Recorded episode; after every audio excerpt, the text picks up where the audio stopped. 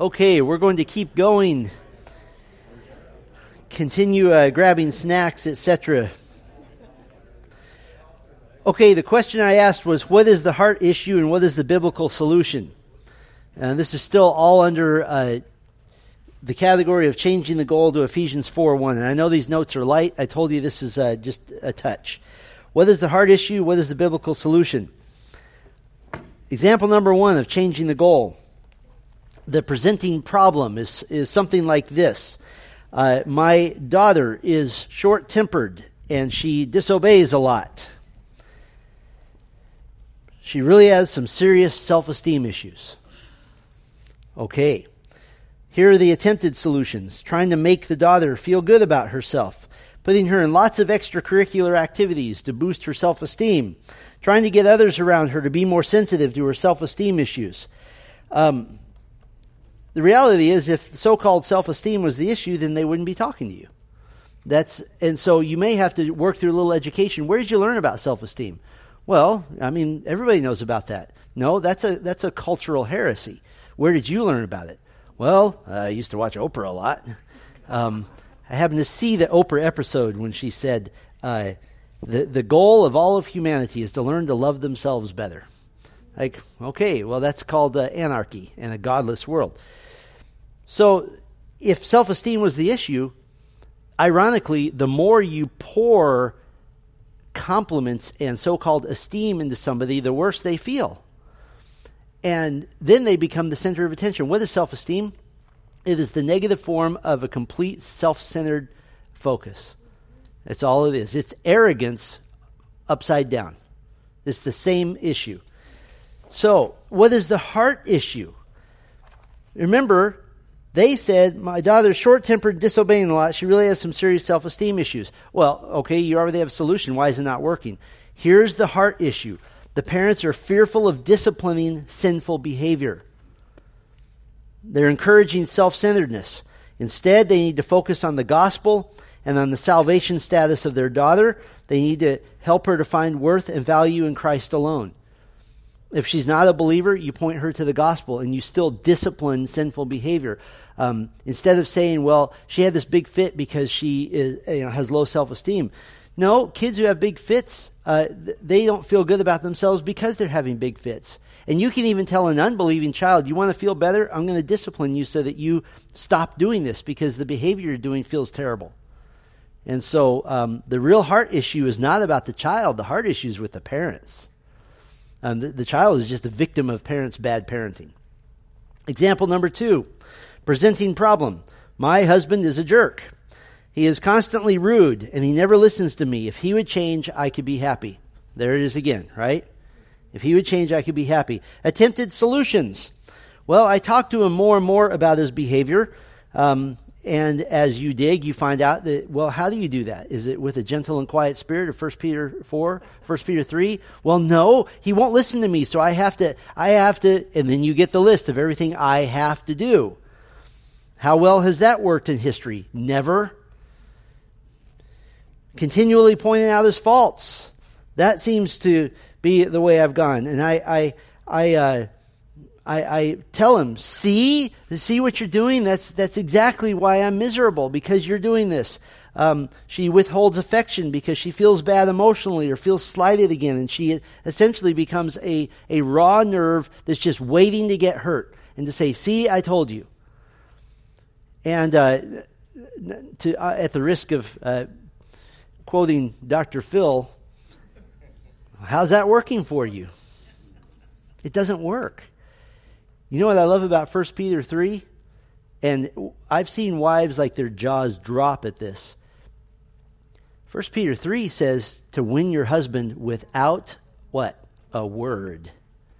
And I've given the assignments that you cannot say one negative word to your husband all week, and yet you need to begin to win his affection. How are you going to do that? Oh, I don't know. So you so you go back to Scripture.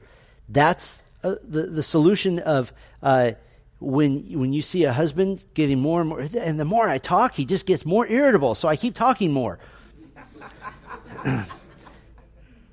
Three things to remember. This is just Steve Swartz. If it ain't broke, don't fix it. If it doesn't work, stop doing it. And if it works, do more of it. Okay? So you nag him more and more and you follow him around the house and he's locking himself in the bathroom and you're uh, on the floor under that crack in the door saying, I told you I could get to you, listen to me. And, and he's flushing the toilet over and over again just to cover up the sound of your voice. How's that working? It's not. And very often the solutions that people come up with is to take a solution that didn't work and to do more of it. What's the heart issue? The hard issue is not taking 1 Peter 3 1 through 6 seriously.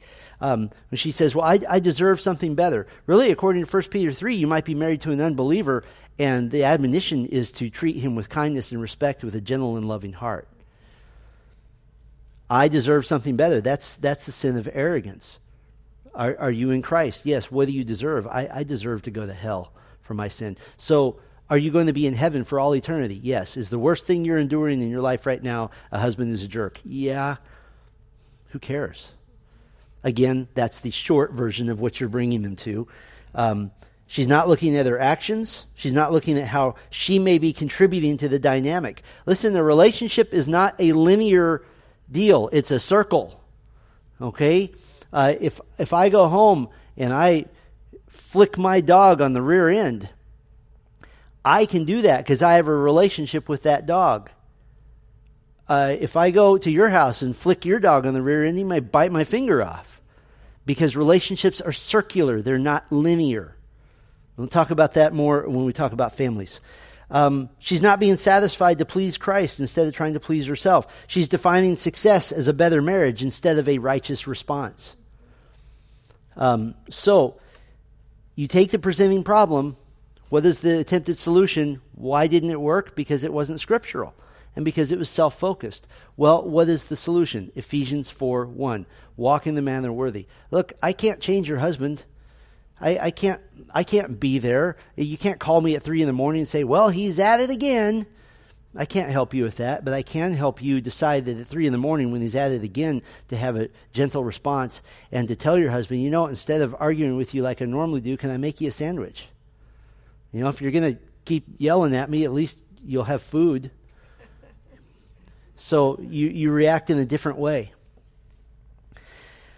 Totally off the subject, and this is not on the slide. I just want to tell you about some resources. I just threw this in here uh, randomly here. Some resources. Um, in the next number of months, um, you know, our children's ministry is going to be transitioning over to the Boys and Girls Club. We're going to move the pastor's offices, almost all of them, upstairs uh, what is now my office will become a, a multi purpose room. And we're going to put together a counseling ministry library, um, two or three copies of some about 10 key books that you should have access to. And we'll have, I don't know how we'll do a little sign in sheet where you can check out a book and read it and, and put it back. I'm not a big fan of church libraries because people tend to donate the book that they read in 1972 and uh, is all marked in. We don't want that. This is resources for the counseling ministry folks only. Um, we're also going to have in there counseling resources um, for the counselees. Uh, a guy named uh, Lou Priolo has written a bunch of wonderful little booklets uh, to work through anger or anxiety and things like that. It's just ready made. You say, okay, your assignment is do chapter one, and come back and let's talk about it. Um, so we'll we'll get that going here soon. But I would encourage you. Um, if somebody told you you're going to fly a 747 and you did a three hour seminar on it, wouldn't you maybe at least YouTube it? You know, and find some other resources. So if you're that interested in this, keep reading and keep growing. I want to talk briefly about being good observers. Again, we're just hitting some basics here. There's a difference between secular psychology and medical neurology. Somebody says, I'm bipolar. And that's a classic example I like to use. Uh, okay, maybe.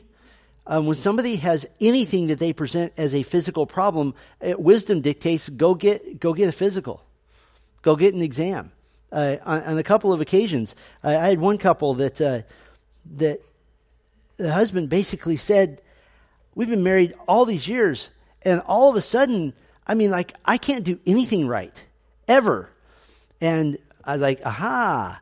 Um, why don't you go get some blood tests?" And turns out that his wife had no estrogen whatsoever. Well, of course she hates everybody, including you because her body isn't working right. But you know what he was supposed to do?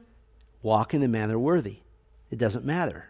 So, um, being good observers, medical neurology. Uh, there is a whole school of thought in some areas of biblical counseling that says that there is no such thing as physical depression and things like that. I, I don't, I'm not willing to go that far. The, the, the physical body is still a mystery. Um, and how the brain works is a mystery. Uh, it, so, so we want to give uh, grace and the benefit of the doubt. At least eliminate some medical variables. That may be uh, part of being a good observer. I want to talk a little bit about the family as an interactive structure, being a good observer. Uh, don't assume that the problem is always the problem. I'll give you a couple of examples um, that I have I have actually worked with. Um, the presenting problem: my husband is cruel and mean. And that's what that's what the, the couple says, and he's just sitting there. She dragged him, you know, into there. Uh, yes, the husband needs to love his wife, obey the Lord, but upon investigation, his wife works 55 hours a week outside the home. She comes home tired, irritable. She's fallen into the habit of disrespecting her husband, nagging, and getting in front of the TV as fast as she can because she's so stressed out. And yet he's the problem. So you have to understand that relationships are circular, they're not linear. Generally, when you call them linear, everybody wants to believe that the other person is the cause and the and my pain is the effect. If it's circular, then you can see, well, wait a minute, what did I do before that person caused me pain? Maybe I was part of that circle. Maybe I was part of that cycle. Uh, another presenting problem. My 15 year old continues to wet the bed every night. Yes, the 15 year old professes faith in Christ and needs to learn ways to trust the Lord through this trial. Um, but upon investigation, mom and dad uh, openly argue and discuss their, their financial pressures um, about being evicted and not making car payments. And this has been a pattern for years. So, of course, a 15 year old who has no power whatsoever is wetting the bed out of just sheer terror and anxiety that my parents can't handle life. How am I supposed to do it? The child is racked with adult sized worry and the home is unsafe. Presenting problem. All my kids are at each other's throats all the time. This is, this is terrible. Yes, the children need to be taught to obey their parents, and parents need to discipline their children. But upon investigation, there's very little structure in the home. Uh, the children don't know what each day will hold. The parents have a chaotic, uh, unpredictable schedule. Sometimes they find themselves shopping at midnight with tired children in tow. The parents have created an unsafe, chaotic situation. And so the family dynamic is chaos and, and, and, unpredictability. And a lot of times, especially when, when you see kids be, misbehaving, um, you'll learn over time. Ask about the family structure. What is Monday like? What is Tuesday like? When do you eat dinner together? Um, and if you get a picture of sheer chaos, rather than trying to deal with disciplining the child, you need to discipline the family. They need think of it as a pie. They need to start having more pieces of that pie be predictable, be normal, feel safe, feel uh, secure. And you know what happens a lot of times? Kids' behavior gets better.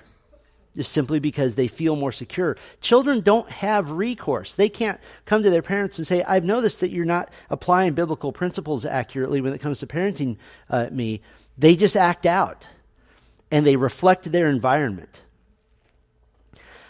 I want to talk about the concept, this is still under family as an interactive structure, the concept of a family scapegoat. Um, this is the one who shows outward sinful manifestations of a broader problem. And this is why when parents come to you and say, We have a problem with our three year old, the first thing you do is find out what their lives are all about. And you've got to get that information. I'll give you an example of a, of a, a family I worked with. A four year old child was doing bizarre things, screaming at her older siblings. She was non responsive to discipline. Um, she was the youngest of, of uh, three. Uh, uh, three other siblings. She was eating things that aren't food. She was smearing her own feces on the wall, just doing bizarre, crazy stuff. And she's four. And the whole family, uh, three older siblings with a little girl, mom and dad, all came to counseling to fix the child. Um, Mom said she's possessed. Dad said she's nuts. Uh, upon investigation, dad comes home and begins drinking to the point of putting the whole family on edge. That is a pattern five nights a week. Mom and the older siblings have gotten used to it. They cope with it by withdrawing, by, uh, by avoiding. Mom enables the behavior by making excuses for dad. Instead of saying to her children, Your father is a drunk, we need to pray for him, uh, she makes excuses. Well, he has, a, he has a tough job, he, he's, he has a difficult time. And dad warned the family not to bring up the drinking and counseling. You know how I found that out? Because I kept asking the question and begging God for help. I kept asking the question, what's really going on? What's really going on? And finally, the four year old little girl says, Well, daddy's drunk. And I excused everybody from the room except four year old and mom. And I said, Come clean. What's really happening? So, what happened was four year olds don't go crazy by themselves. Um, yes, they're little sinners, but they respond to their environment. And this craziness came all the way from drunk dad all the way down to the end of the line. And it's like playing crack the whip, where you get a bunch of kids, they're all holding hands and they all run around like this. And the kid at the end of the line, the fun part is you get the little one and he goes flying off. She was the, she was the end of the whip. So when you see a little kid that is doing bizarre stuff, you've got to look at the whole family. Um, very rarely is it just just that, and that that goes for anything. Um, when there's one person with a problem, what is the rest of the family doing? So I just want to encourage you to look at the family dynamic, repair holes in the wall everywhere, get as much of that pie going in the right direction as you can. Everything from, um, you know, a man says, you know, uh, my kids just don't respect me. Or really, I've noticed that you're only in church twice a month you, you, shouldn't respect yourself. Why do you expect your children to respect you? You, uh, you've had two jobs in the last five years. You're not being respectable. How about let's work on you being a man they can look up to? Um, so that's the, that's where you're looking to make that pie as as uh, spiritually healthy as possible. I want to utterly shift gears, and I want to talk to you about an issue that comes up that will come up frequently in counseling, that is the issue of forgiveness. And so we're going to do a very, very basic theology of forgiveness um, right now, uh, person to person, not between you and God. Um, although obviously the gospel has a clear part to this. Um, the theology of forgiveness is not found in one all encompassing verse in Scripture. In other words, you can't pick your favorite verse in Scripture. Um, those who believe you should forgive all the time, no matter what, love Ephesians 4. Those who believe you should wait for repentance, love Luke 17 and Matthew 18. You can't pit one Scripture against another. You have to have a full orbed understanding. So I'm going to give you a really, really short version. Forgiveness basically has two components to it. The first one is the internal heart attitude. The internal heart attitude is unconditional and it is commanded to believers. Um, in other words, uh, you're not you're not allowed to harbor um, a wish for harm on another person because that's really basically what that is. You're not allowed to harbor a wish for uh, for pain for another person. Um, unforgiveness in this on this component, uh, the internal heart attitude, it's what Scripture calls bitterness. And bitterness is sinful, and you have to fight against it. Um, it's an internal belief that another person deserves your anger, deserves your vitriol. Um, scripture calls us not to fall into that trap, and that's hard. It is difficult because, from a human standpoint, often they seem to deserve it, right? Ephesians 4:31 Let all bitterness and wrath and anger and clamor and slander be put away from you along with all malice. You know this by the way that unchecked bitterness turns into external sin, clamor and slander. So that's the internal component. It is unconditional, it is commanded. That you don't have the right to hold against somebody else something that God may or may not forgive them for.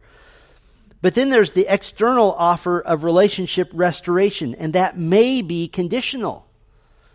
It may be conditional. In cases of severe offense, this is based in repentance. Uh, Matthew 18, uh, beginning in verse 15, the whole church discipline idea. If we are to, re- to forgive everything all the time, regardless of whether somebody repents or not, then church discipline makes no sense, right? There needs to be repentance. Uh, Luke 17, 3 and 4, Jesus said, Pay attention to yourselves. If your brother sins, rebuke him. And if he repents, forgive him. And if he sins against you seven times in a day and turns to you seven times, saying, I repent, you must forgive him. So, in other words, our position in restoration is that the moment repentance happens, your arms are open immediately. Um, but without repentance, there may be a, a need to um, to understand that you need to communicate to them you have not repented. We can't be just the way we were. Um, I'll, I'll talk about that in a moment when we look at penance versus repentance. In this external of relationship restoration, uh, external offer of relationship restoration, you always have the option to simply show grace. Right? 1 Peter 4 8, above all, keep loving one another earnestly, since love covers a multitude of sins. Um, but that also might be speaking of covering a sin that has been acknowledged, by the way. So you may, you, you may have to deal with that. Um, we love 1 Peter 4 8. Um, that's why we still have a good marriage, because my wife covers sins all the time. And she, uh, she'll say, I'm sure you've had a rotten day, and that's probably what contributed to that terrible thing you just said to me. I forgive you. Oh, okay. Thank you, Lord, for, for that graciousness. But that would be different if, if she were to say, I have noticed that every day you come home and say rotten things to me, and we need to deal with that because that is breaking our relationship. You need to repent. You see the difference? So you can't categorize forgiveness as just internal or just external. Um, there's two, those two different components. There's the bitterness component, we're not allowed to do that. Unconditional. It's commanded. But the external relationship um, might be conditioned on repentance. Um, in certain cases, a relationship may be broken because of someone is acting, in essence, like an unbeliever in terms of reviling, controlling, and threatening, and so forth. This is one of the reasons I wrote uh, the dissertation I did for my doctoral program because of men who say, "I'm a Christian, I, and just be, even though I beat you half to death last night, you have to forgive me." No, that's wrong. No, that that is a broken relationship. Um, a real and a vulnerable relationship is not always possible in those cases. So you have to pray and ask for the Lord's help. Um, and you're, as far as it's up to you, you're being at peace with all men. That doesn't mean you're being best friends with everybody. It's not always possible. When you're thinking about forgiveness, we should note the pattern of our salvation. God changes the heart. We can't do that with others except maybe to communicate to them that they're hurting you. Um, that's, a, that's about it. God offers forgiveness based what? Based in repentance. Based in forgiveness, or based in repentance. Now, isn't it great that the Lord gives you the Holy Spirit to be enabled to repent? That's wonderful. Which is why a human being who refuses to repent, you begin to question where their, where their salvation is. But the pattern is God changes the heart, God offers forgiveness based in repentance, God forgives, and sins are never held against that person again. That He moves them as far as the east is from the west. And then you, you notice that, re, that forgiveness is asked for, it's not demanded. We don't demand forgiveness of God. Um, we ask for it and, and He gives it. So there's a humility, there's a brokenness. After repentance, and I, I don't have this up here, but after repentance, um, there should be an immediate restoration of love, and the particular offense really should never be brought up again. It, it just really shouldn't. Uh, it, what is that? That just becomes weaponizing things in the past. Um, the married couples get into this habit. Well, 32 years ago, you started doing this, this, this, and you've never stopped. Well, I, I can't repent for a lifetime of sin. I can repent for what I just said five minutes ago, and I can deal with that. But this issue will come up a lot. And particularly when somebody who is not repenting tries to guilt somebody else into acting like there's no sin. Well, God says to forgive. Yeah. He also says you need to repent. Um, so if there was no such thing as forgiveness being based in repentance, we wouldn't have church discipline.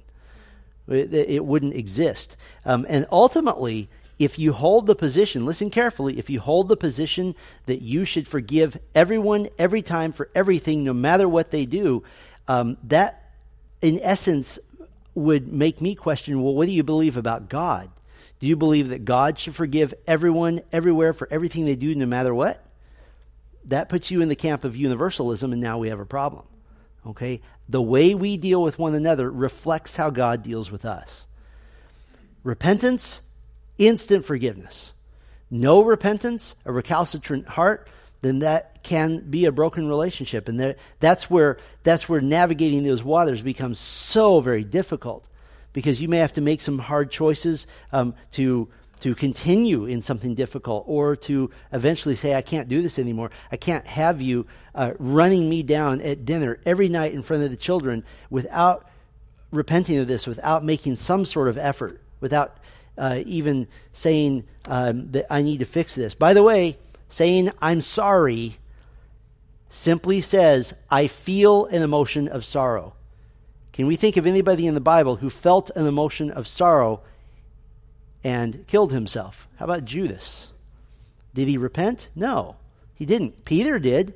Peter denied Christ three times, never heard of him. And he repented, and God restored him. We'll come back to that when we look at penance and repentance. Uh, there's the issue of trust. A repentant person is to be forgiven, but trust may need to be earned over time. That is just a reality. That is just a fact. Proverbs 18:19 A brother offended is more unyielding than a strong city.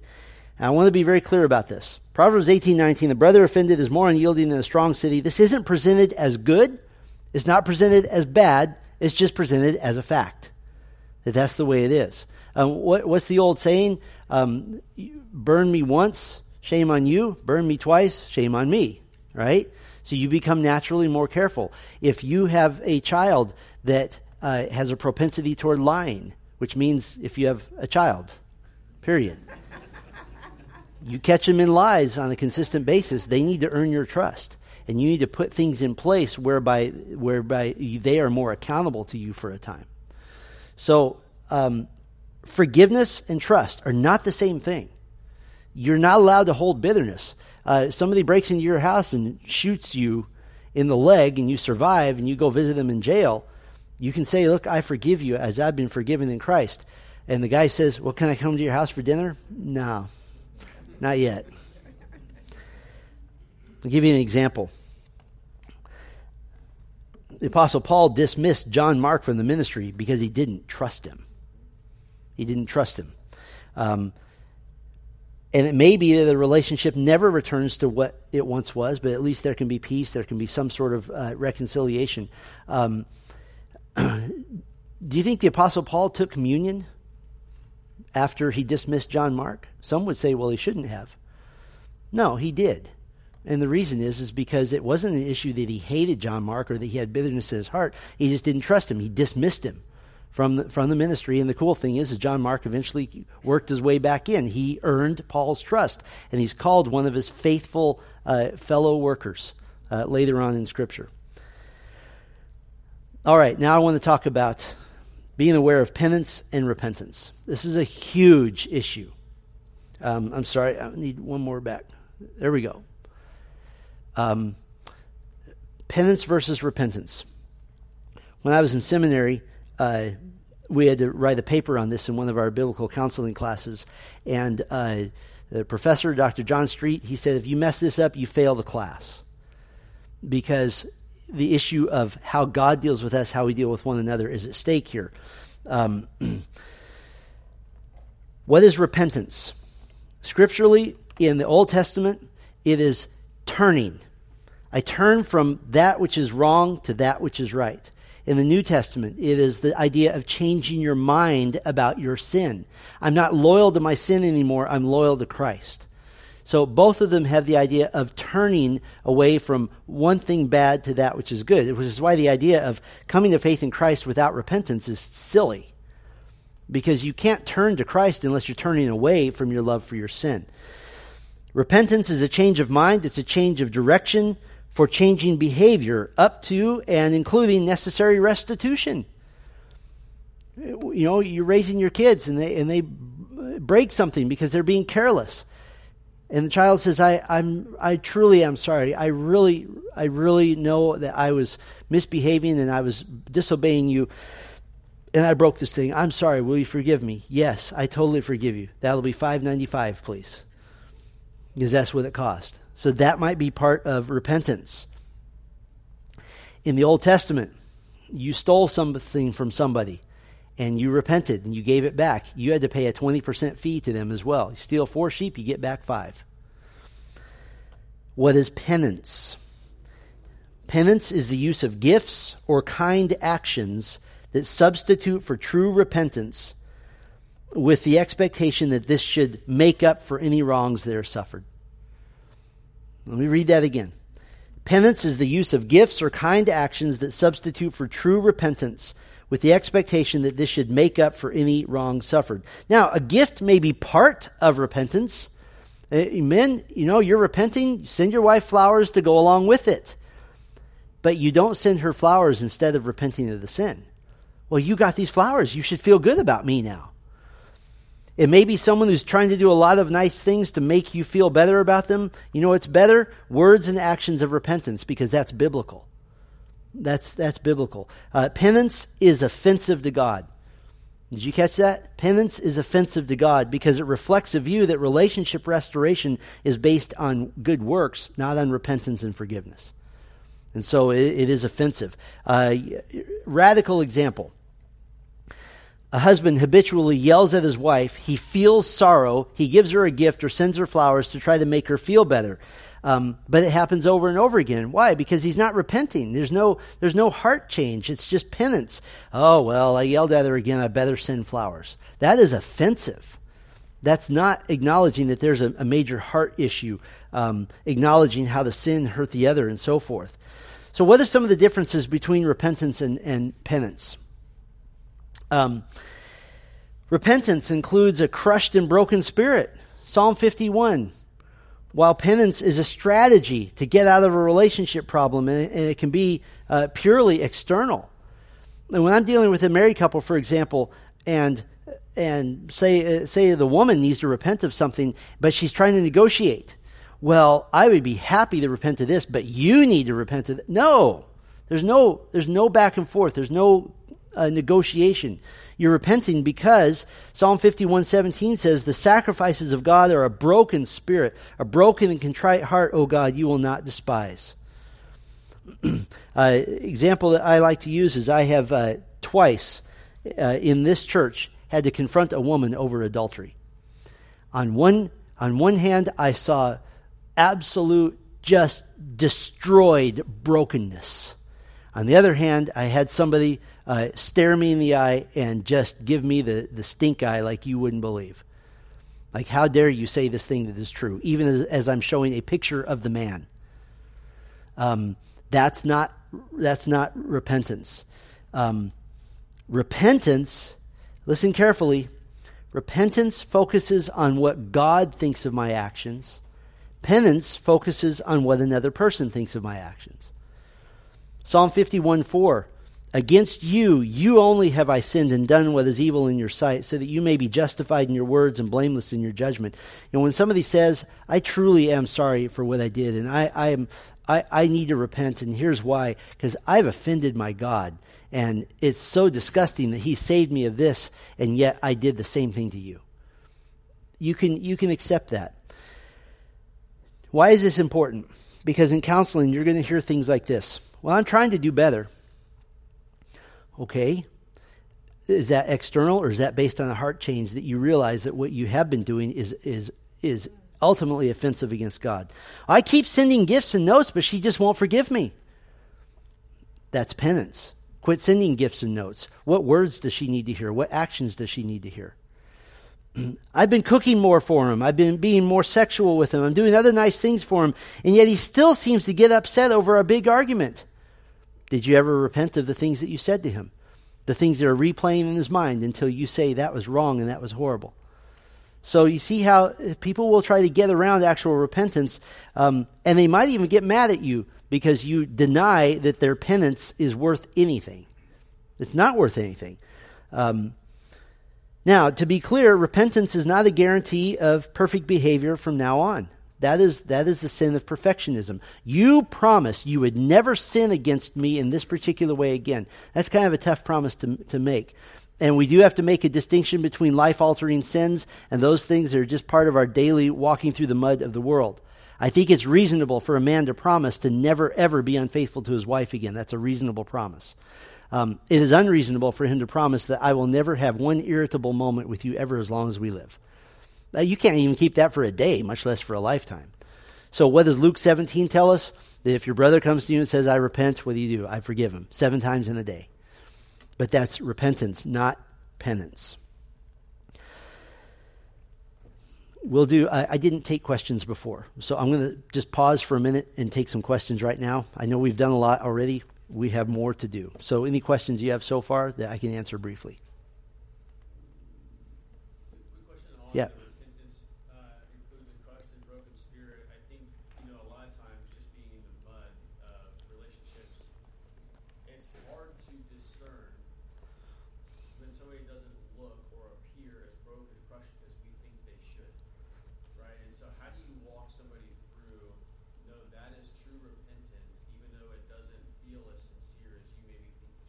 Well, the, the flip side of that is 1 Corinthians 13 that says love believes the best. And you have a choice to say, you know, that was about the lamest uh, uh, apology I've ever heard, but I'm just going to believe you and I forgive you. Um, it keeps happening over and over again. Maybe maybe you call them out on it and say, it, you're not looking like for necessarily an external show, and sometimes you see that. But what you're looking for is an acknowledgement that this is a heart issue that I haven't acknowledged until now that my behavior is based on a sin I've been harboring in my heart.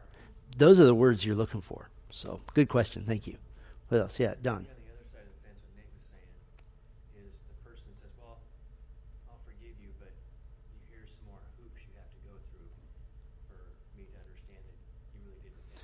So there's a difference between punishment and restitution. Um, if a man says, I'm repenting to you for having an affair with a woman, if she says, That's fine, I forgive you, um, but you'll be sleeping in the garage for the next year because I just can't stand the sight of you. That's punishment.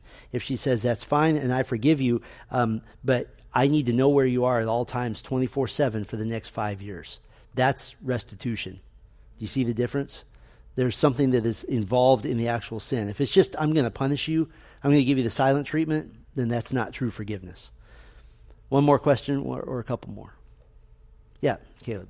Uh, what about going back to um, grief and depression? Something big happens to somebody, especially I guess it would mostly be with a believer, but if that person says, "Well, I don't want to hear," because you said truth and mm-hmm. hope is what is the only thing that can be offered for a Christian. And they say, "Yeah, but I don't want to hear about hope or God's sovereignty right now. I just want to." Sure. Um, I think it, you do um, you do what God did for Elijah. Um, what did God do for Elijah after the big battle at Mount Carmel? God appeared to him, the angel of the Lord, and baked him a cake and gave him cool water and let him take a nap. And you just minister to basic needs. At that point, that's not a counseling need; that's a member care need. That's that's just you know how can I can I mow your lawn because little things overwhelm you and things like that. Um, uh, but you can still speak truth. God is sovereign. You will get through this. The Lord is my shepherd; I shall not want. Can I bake you a cake? You know, so yeah, you give, give just give physical comfort. Um, what Romans twelve says, "Weep with those who weep." When they're at that point, they're weeping. You just just weep with them. You know, and that's that's that's so helpful. What else? Yeah, Raul.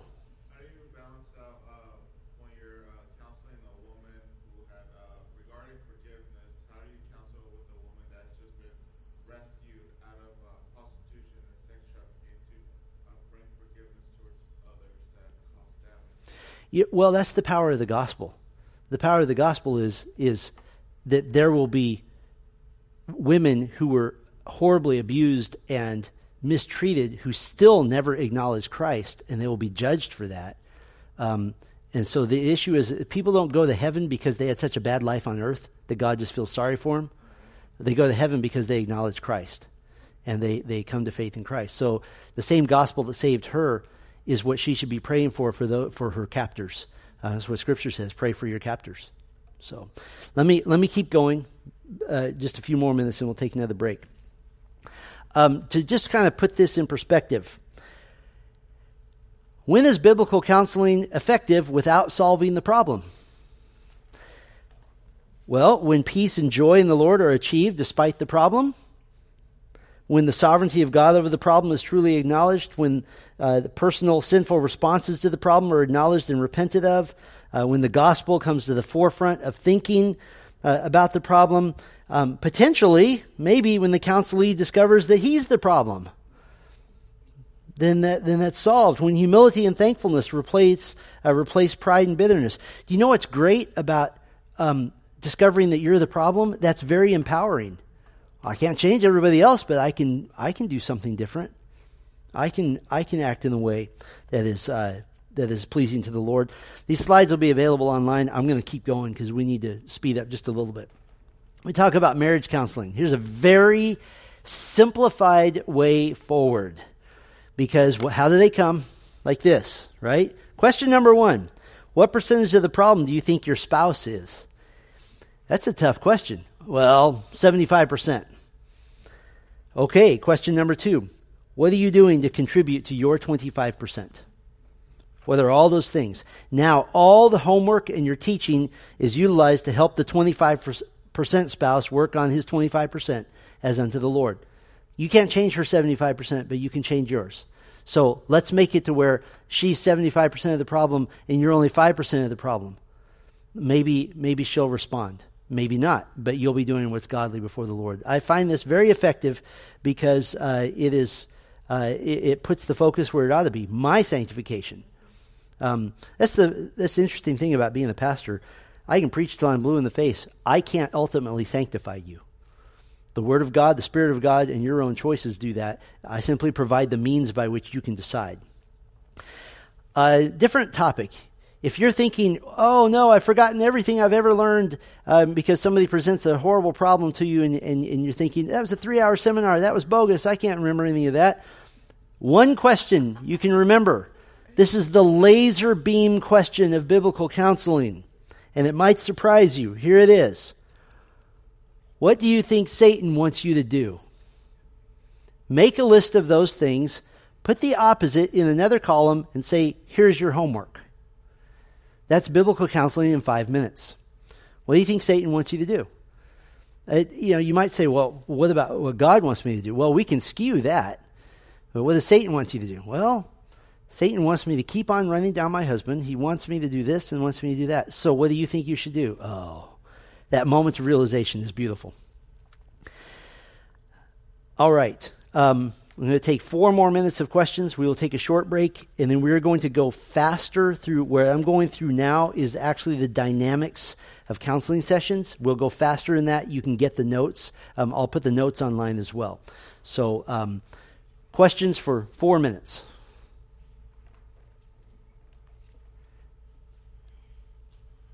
You guys are all pros. All right, we're gonna we're gonna buy four minutes of time. No, we're not because Javier is gonna ask a question.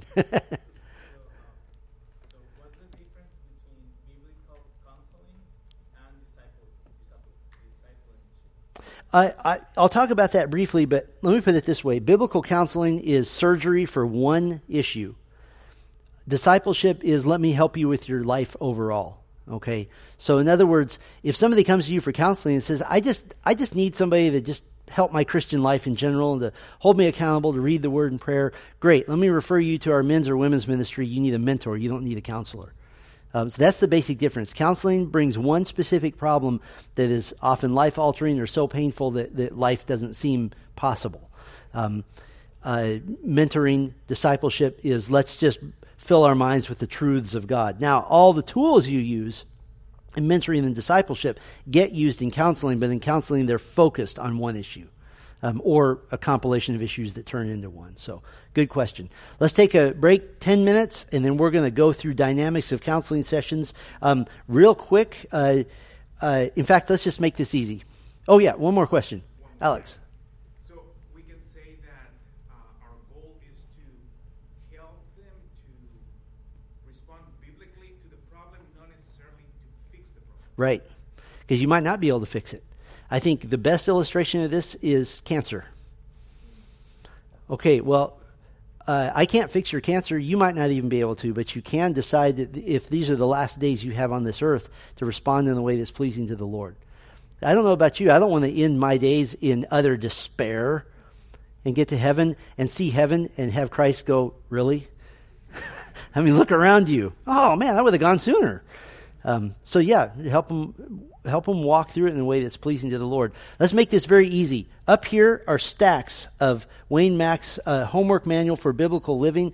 Um, please take one per family. If you feel like you need more, I think there's a few extra, but uh, you can just wander up here anytime in the next hour and grab that. Probably easier to come around this way. So, all right, let's take a quick 10 minute break.